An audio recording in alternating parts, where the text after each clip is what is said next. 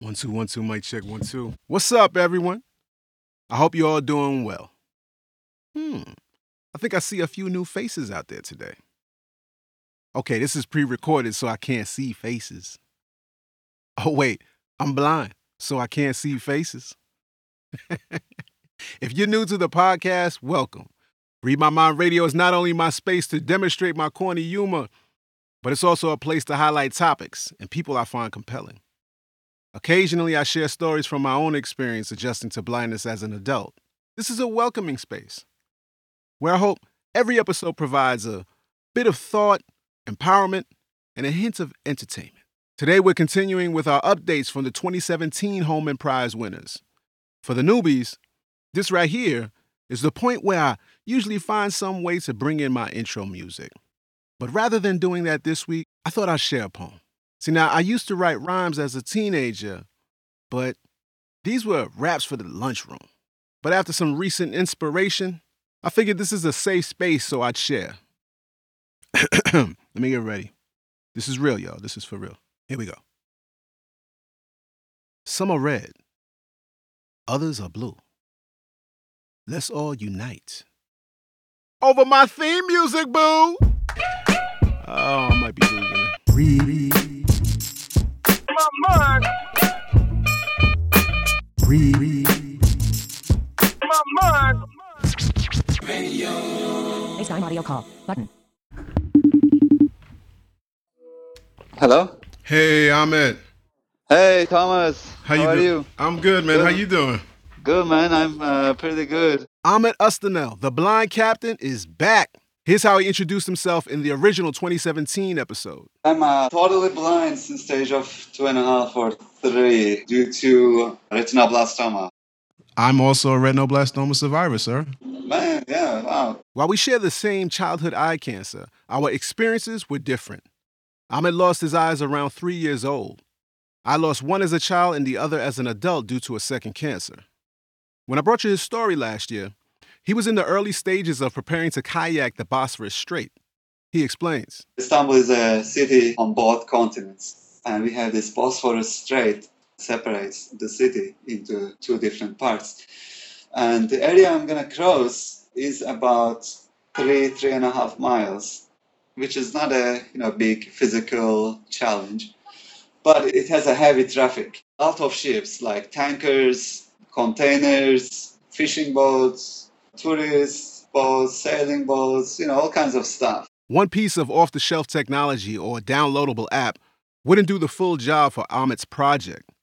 It requires customized devices. Ahmet had to be more than head navigator of his kayak and provide the leadership enabling his team to accomplish the goal. You plan everything. The physical part, I have to go train, and I have to find people to train with, and then I need to figure out my logistics. Like even, you know, simple things, how to carry my kayak around. I have the technology part, then I have to find people to work on those technologies. In addition to all of that, this is an international project, so there are additional logistics to coordinate. But lots of things can force a change to any plan, especially technology. Something works great in a nice, dry environment, but when you put it on a kayak, it gets corroded, and you know you need to eliminate maybe like external batteries or external cables. We needed to redesign. There were a lot of trials and errors until pretty much a couple of weeks before the crossing. While managing all of the moving parts and people associated with this project, Ahmet continued working full-time as a special education teacher. One of those people heavily invested in the project is Marty Stone. You remember him. He's the A T and T project manager who was creating a device to help Ahmet navigate his course. I'm just one of those people that likes to tinker with things. I caught up with Marty to hear his thoughts on the project. Well, you know, things, of course, always go slowly. We nearly ran out of time, but we got some really nice help from A T and T, what's known as the uh, Internet of Things Foundry. There are several of them. This one was in Houston, Texas. They took an interest in what we were doing here as volunteers and pitched in and helped. So that was really great. Marty was actually in Turkey. Now that's a true indication of what this project means to Marty. After working throughout the year, traveling to Turkey to further show his support for Ahmet and the project. I got to meet Ahmet for the first time. Quite an emotional experience. Let's go back to this past July twenty eighteen. To Ahmet, along with his family and team in Turkey, preparing to set off on his journey across the Bosphorus. Ahmet steers us through the big day. First of all, my idea was crossing on the twenty-second without telling the Coast Guard, without telling the traffic control, like a pirate crossing quietly with just one support kayak. If something goes wrong, my coach will be following me. But then the word got out and a lot of people heard about it. Coast Guard heard and traffic control heard about it. And then they said, oh, no, no, no, no, you know, you cannot do that. The Coast Guard, now aware of our blind pirate, Ahmet's intentions, decided to slow traffic and give him a window of time to make the crossing, ninety minutes to be exact. Plus, they changed the launch date to the twenty-first. I said, okay, you know, we are going to do it officially. That's cool. And then, in the morning of crossing, I was at the marina, just, you know, getting ready to prepare. We were having tea. We were not even close to our kayaks yet. And I got a radio message. You have an hour to get ready and cross. I was like, wow, you know, I was expecting eleven o'clock start. And I got the message at nine. Not only rushing through the process of assembling the kayak, Ahmet had to speed up his mental preparation. And then there's all of that technology. Nothing ever happens as you expect or as you plan. Marty should know. He's a project manager after all. Unfortunately, the last minute, we had a hardware failure on the system. It was the keypad, so it was no longer able to enter any commands. We had recorded a trip the day before, and we were getting ready for him to play that trip back and basically follow the, the course. But we couldn't get the system to take a command because the keyboard had shorted out. Thankfully, there was a backup system, not what we had worked so hard to, to have him use, but it was a backup system that worked nonetheless. And so we're very grateful for that. Let's get back to Ahmet in his kayak, ready to set sail across to Asia. When I was on the water, I got another message. Okay, you have only half an hour to go. So my original route was going to the other side, go under the bridge and make a U-turn and come back to the other side. So it will be like ninety minutes crossing both sides with some, you know, like nice view and stuff. But when I heard I have only half an hour, I said, okay, you know, can I even make it to the other side in half an hour? Can I make it to the other side? Sounds like a simple question, but for Ahmet, it symbolizes the pressure that accumulated throughout the process. I felt so much pressure. People were focusing so much on the crossing, but actually it was a lot more than that. The background of the project was a year long, even, even longer than that. All people see is, can you do it or not? So many people actually worked on this. It was a team effort, team project, so many layers and so many people, so many organizations were involved.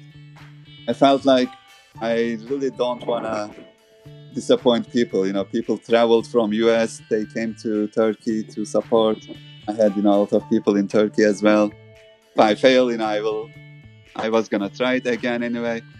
But I felt like if I fail, all these people will be so uh, disappointed. They will feel like they fail.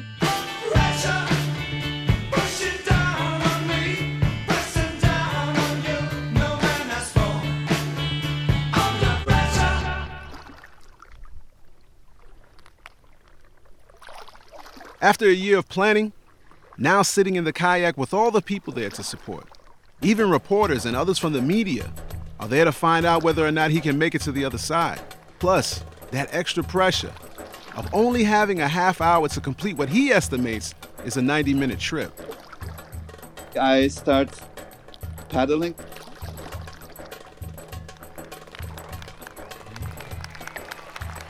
I think it was the fastest I paddled in my life. When I heard cheering on the other side, I was like, wow, that's it? You know, it was like only twenty minutes. And you were moving then, huh? Yeah, I was I was moving, man. Adrenaline rush. He just about doubled his average kayaking speed from four to five miles per hour to about seven or eight. Adding to all the pressure, he was dealing with boats, getting too close, taking pictures, along with spying drones hovering above. It was not uh, a quiet and relaxing cuddle. Sorry. No.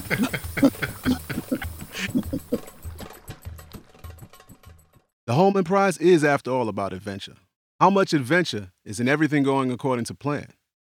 Yes, he completed the trip across the Bosphorus, but there are other measures of success, such as the level of enthusiasm and commitment from his team, like Marty Stone. What an amazing person.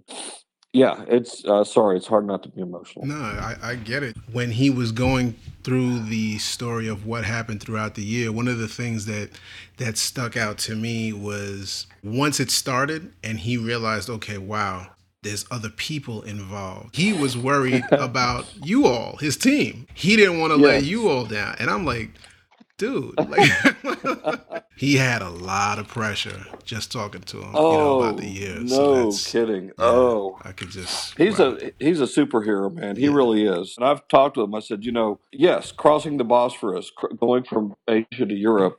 Wow, that was the main deal. But everything that you've done to get to that point, exactly. And you know, you're an amazing project manager. Yep. I told him. I said, you're an amazing inspiration. I know that word inspiration for those in the disability community can be a sort of trigger, often misused towards a person with a disability, as in exclaiming a person with a disability is amazing for completing the most trivial task.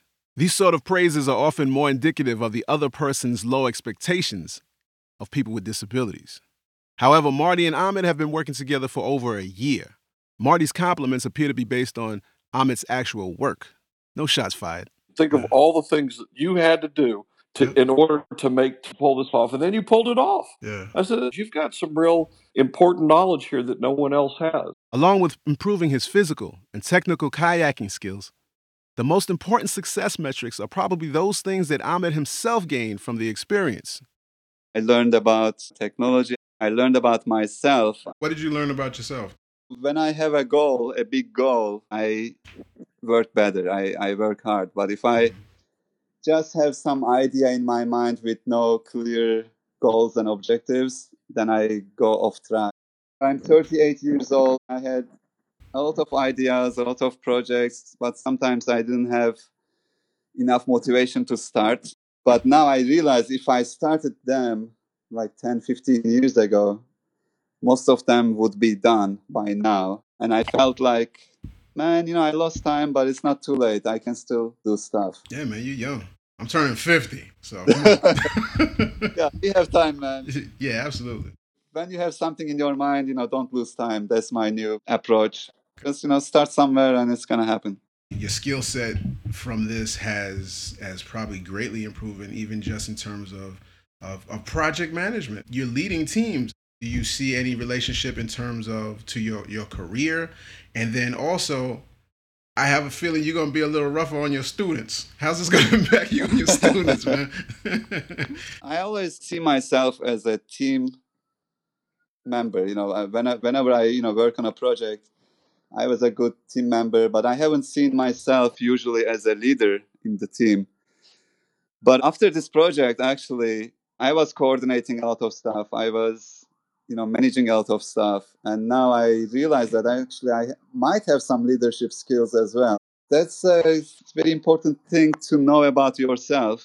I feel like I can take more responsibilities in the school district now, or, you know, do some other projects with different organizations.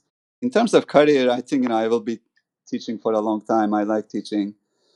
But in addition to teaching, you know, I might take some uh, different roles, either in the district or in different organizations in the Bay Area. Maybe I might do some, you know, recreational stuff with some blindness organizations. In terms of being rough on the students, I was I was already rough on students. Expectations are high, so there's no slacking for students. After managing all the moving parts of the project, the pressure and last-minute changes, I wondered if Ahmet had plans for more adventures. It was a life-changing event for me this year. And, you know, I got I got the bug now.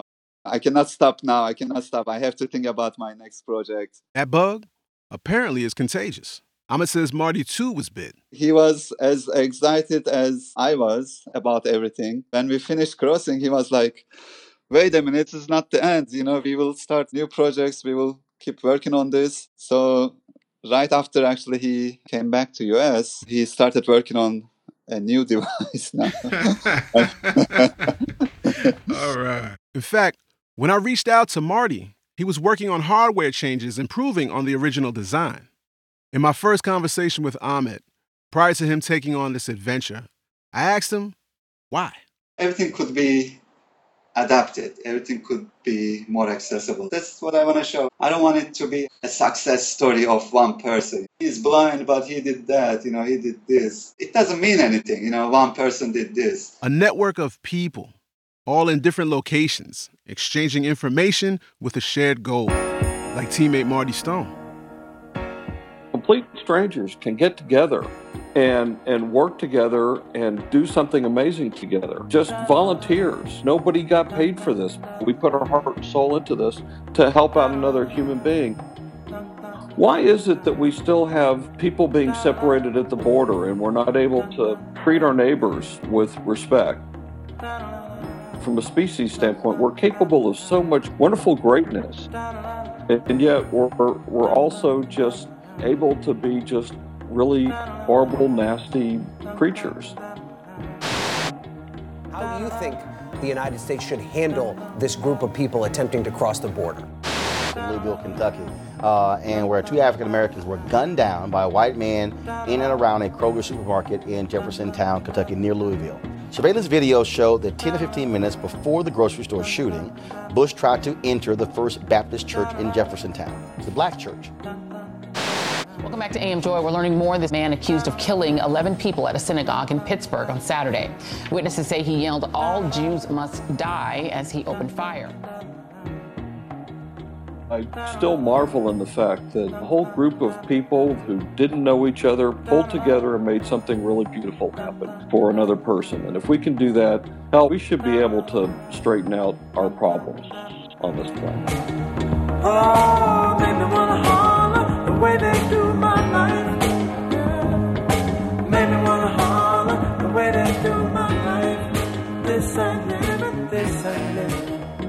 Ahmet's journey offers a chance to represent more than its face value for anyone interested enough to see it. It's more than personal kayaking. He created a proof of concept, providing the power for a self-navigating water vessel, expanding on methods for blind and low-vision people to independently participate in activities like kayaking, rowing, and canoeing. Now, Ahmet wants to share all of his accumulated kayaking knowledge in the States and in Turkey. Just introduce kayaking to blind people, like independent kayaking, using the devices we made. It's just empowering people. Wow. That sounds awesome. Man, I salute you, the blind captain. The blind captain, baby. Yeah. All right. How could you not be happy for someone who becomes empowered and wants to share that with others? I'm reminded of our first conversation in twenty seventeen when Ahmet described his relationship with the water. I always loved the water. It's my happy place. It's the place, you know, I feel good about myself. I feel free.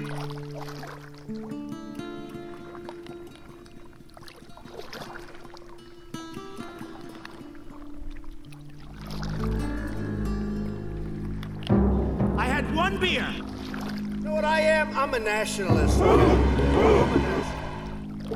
I saw her husband on the ground. Said, "Please don't shoot." And I did see another lady on the ground.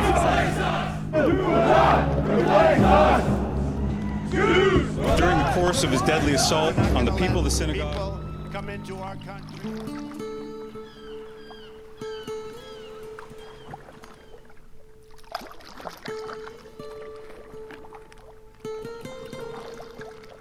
Free.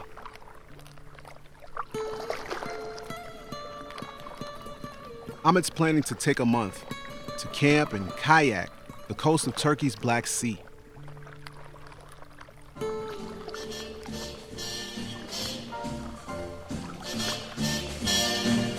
Somewhere beyond the sea, somewhere waiting for me,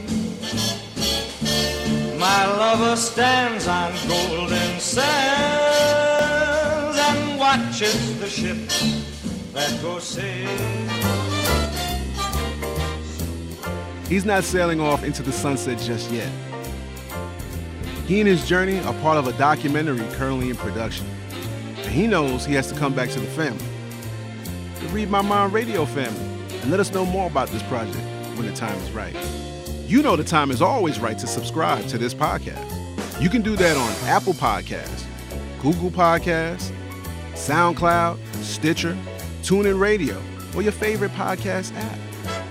All you have to do is search for Read My Mind Radio. That's all to the E I D. Don't miss the next episode where we catch up with our favorite social entrepreneur, beekeeper and honey farmer, Mister Ojok Simon. Until next time, when I once again strive to answer the question that started this podcast in twenty fourteen. Can you do it or not?